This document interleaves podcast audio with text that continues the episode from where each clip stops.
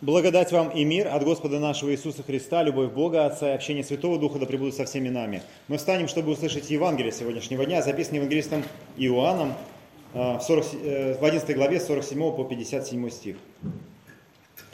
Тогда, а, кстати говоря, вы знаете, что у нас в Библиях есть э, этот текст? Да, можно следить. Напоминаю. Тогда первосвященники и фарисеи собрали совет и говорили, что нам делать? Этот человек много чудес творит. Если оставим его так, то все уверуют в него, и придут римляне, и овладеют и местом нашим, и народом. Один же из них, некто Каифа, будучи на тот год первосвященником, сказал им, «Вы ничего не знаете, и не подумайте, что лучше нам, чтобы один человек умер за людей, нежели чтобы весь народ погиб. Сие же он сказал не от себя, но, будучи на тот год первосвященником, предсказал, что Иисус умрет за народ. И не только за народ, но чтобы и рассеянных чад Божьих собрать воедино. С этого дня положили убить его.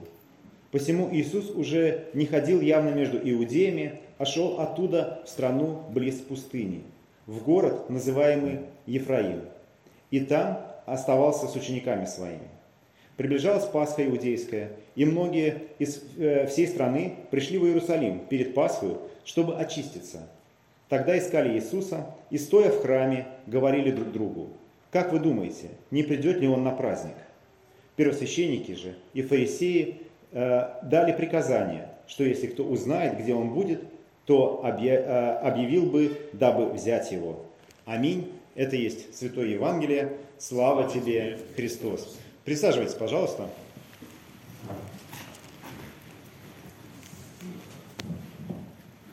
Да, сегодня праздник Пальмового воскресенья. Несколько раз мы об этом объявили. Повторим еще раз. Это действительно а, такое важное событие, но а, сегодняшний текст, он как будто бы вообще не об этом. А, он о каких-то других событиях, о каких-то собрании а, книжников, фарисеев, что-то там они обсуждают.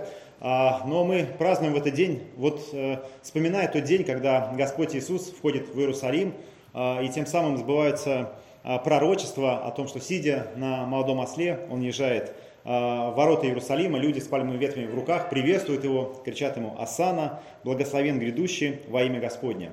Они видят в нем царя, видят в нем освободителя вот от того самого римского ига, в котором пребывает э, израильский народ, ведь э, они а, находятся в оккупации Рима и надеются вот в этом а, Иисусе из Назарета увидеть будущего царя, который положит конец Риму. Они приветствуют его. А это будет после. Это будет после вот э, тех строк, которые мы прочитали сегодня в 11 главе. А что было перед этим? А перед этим тоже было немаловажное событие, а, событие чудо воскресения Лазаря из мертвых. И вот тот диалог между фарисеями, о котором мы сегодня читаем, он происходит между этими двумя событиями, между воскресением Лазаря из мертвых и между э, въездом Иисуса в Иерусалим. Вот они собрались на совет, чтобы вот о чем-то э, посовещаться. Но интересно, что в этих событиях, я имею в виду воскресение Лазаря и Пальмовое воскресение, есть э, события, которые отбрасывают нас назад и вперед. Э, ну, то есть, ну, главным образом вперед. Это можно сказать, что это образы тех событий, которые э, будут в будущем. Конечно, всякий раз, собираясь на Пальмовое воскресенье, мы э, видим то, что однажды было открыто э, тому же человеку, чье Евангелие мы прочитали, Иоанну Богослову, о том, э, чему надлежит быть.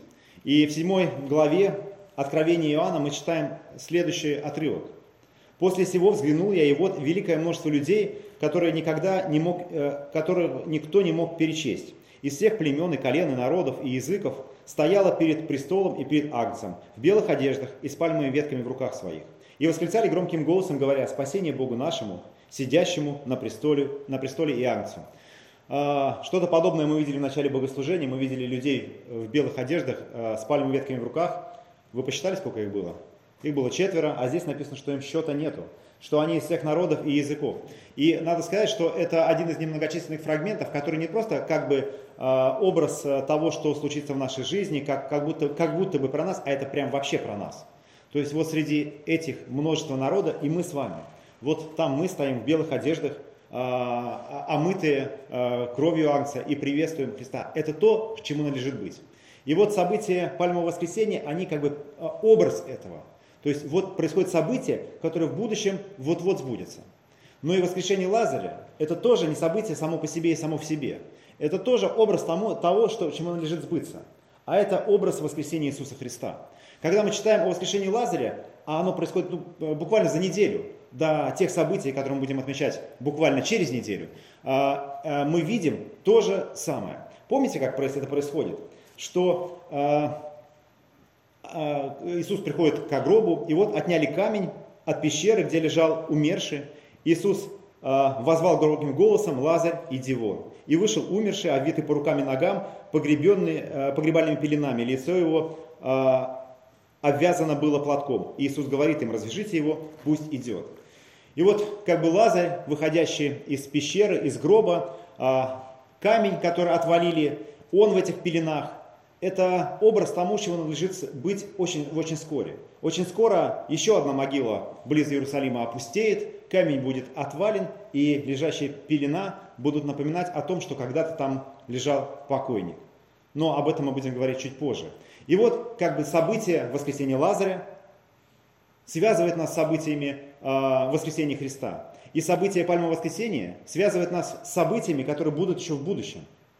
И мы как бы находимся сейчас между этими двумя событиями. То есть воскресенье, оно ведь уже было. О, да, воскресенье было. А тот момент, когда мы будем в белых одеждах с пальмовыми ветками в руках, это еще будет. И мы как бы между. И вот мы с вами тоже оказались между, вот в этом самом тексте Евангелия. Потому что оно тоже находится между, на вот этом совете а, фарисеев. И а, можно сказать, что как будто бы, как будто бы а, это нас соединяет. Поэтому можно, можно сказать, что вот то, что мы сегодня прочитали, это тоже про нас. И что же там происходит? Мы находим фарисеев и первосвященников в замешательстве. Они переживают, потому что э, происходит что-то ну, неладное, нехорошее. А что же происходит? А происходит, что Иисус много чудес совершает. Жили не то жили, все было хорошо. Люди как бы слушались, но вот приходит Иисус, начинает совершать чудеса. И знаете, вот есть у нас тоже такое в жизни представление, что вот если мы увидим какое-то чудо, ну или кто-нибудь, ну уж точно уверует. Ну как можно не уверовать, когда видишь чудо? Но когда мы читаем в Писании, мы видим, что чудо не равно вера, а даже наоборот. Иногда чудо, оно, а, как сказать, возжигает ненависть ко Христу. И вот мы э, как бы становимся свидетелями вот этого самого совещания, на котором так и говорится прямым текстом. Нет, ну что ж такое? Чудес он много совершает. И смотрите, как мы читаем. «А, Если оставим его, то все уверуют в него, и придут римляне, и овладеют и местом нашим, и народом вот так, знаете, переживают, ну, как бы, не то чтобы они о себе переживают, они о, о, думают о людях, о народе и о месте.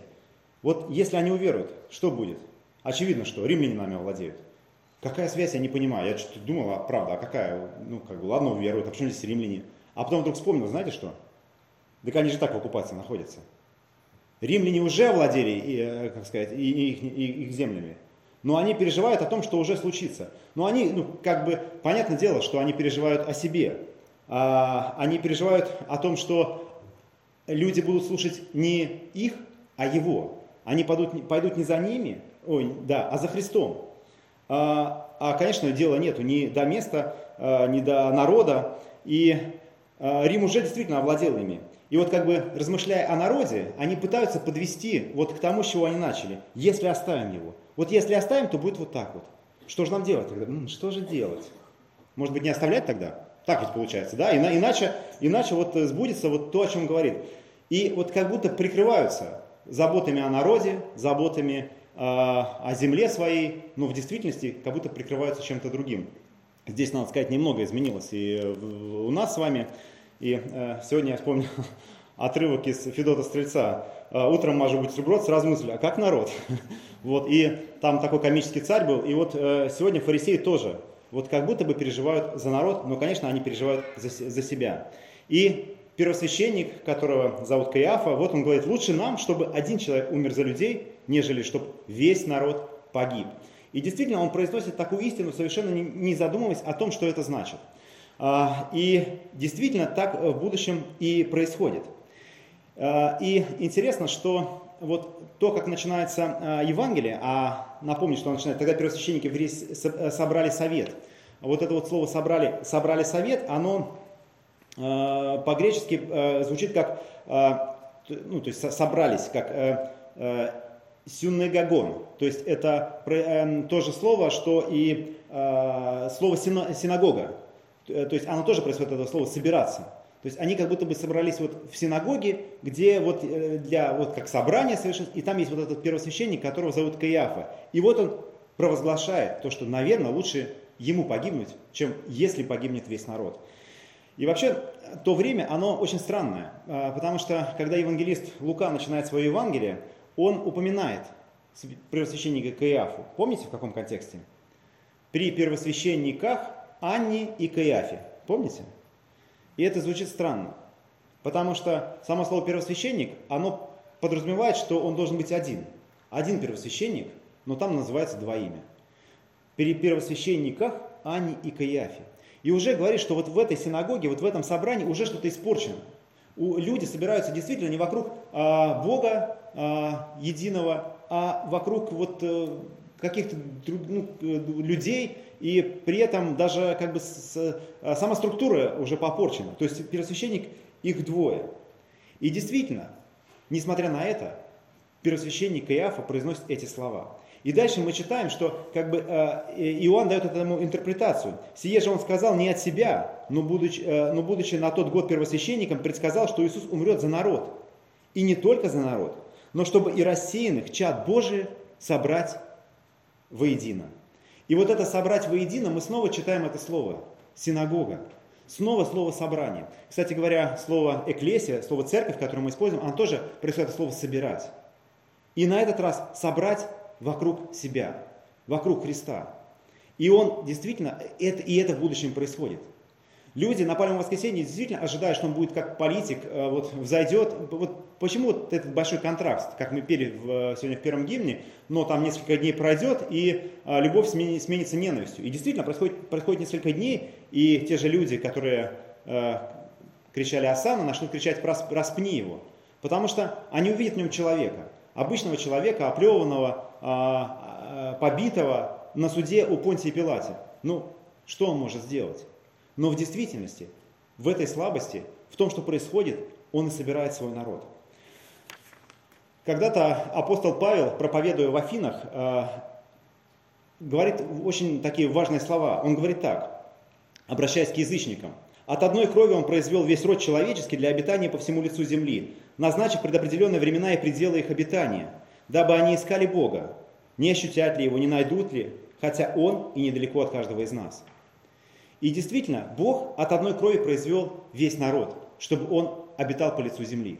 Но мы читаем, что, э, что Господь собирает рассеянных чад Божьих воедино.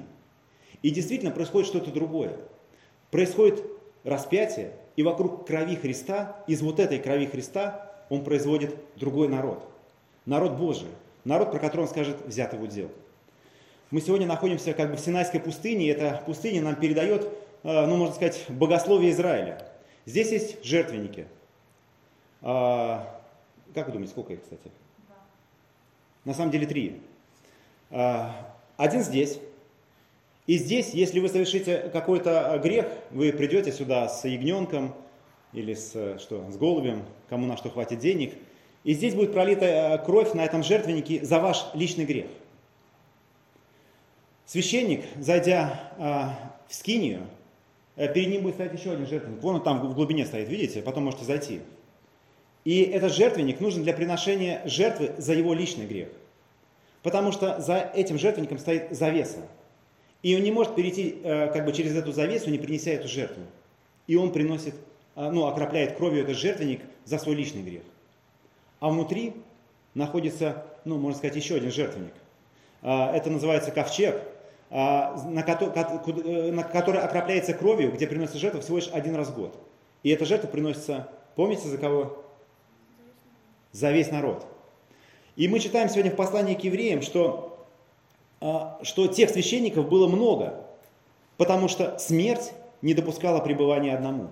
На протяжении веков священник приходил сюда, ну не сюда, в Айленкирхе, но либо к скинии, либо на храмовой горе а, к жертвеннику и приносил жертву за каждого человека, за те грехи, которые мы заделали. И можно сказать, что тогда а, вот эта гора напоминала себе, ну, скорее, а, что-то мясорубку какую-то, потому что кровь постоянно лилась. И это напоминало о том, что грех, он также лился.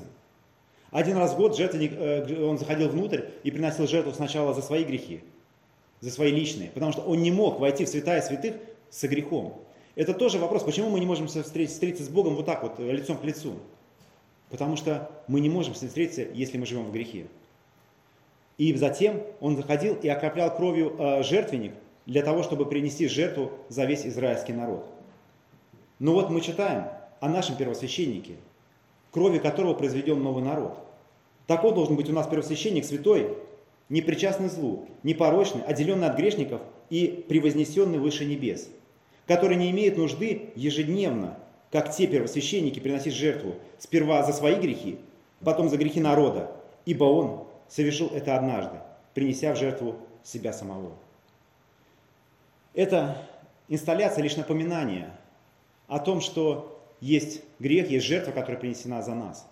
Но в то же время за моей спиной это э, э, в, ски, э, в этой скинии завеса разорвана, разорвана сверху донизу. Как это произойдет вот тогда, в Страстную Пятницу, когда жертва Христовой крови будет принесена.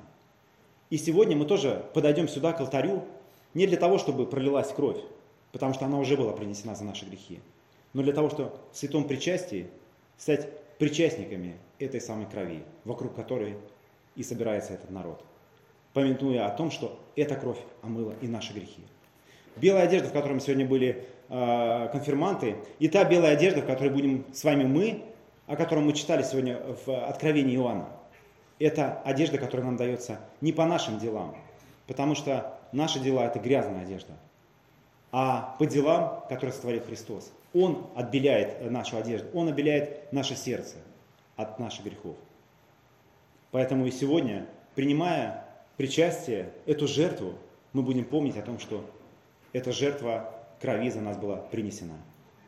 Помолимся. Всеблагой милосердный Боже, мы благодарим Тебя и славим за то, что Ты пришел в этот мир. Прости нас, Господи, что мы забываем о том, какой ценой даруется нам спасение. Помоги нам помнить об этой жертве, жертве Твоей крови, которая была принесена за нас. Помоги нам быть действительно новым народом, который Ты собираешь, для того, чтобы Слово Твое распространилось до концов земли. Помоги нам нести это слово и помоги нам самим э, исполнять его. Об этом мы сегодня молимся во имя Отца, Сына и Святого Духа. Аминь.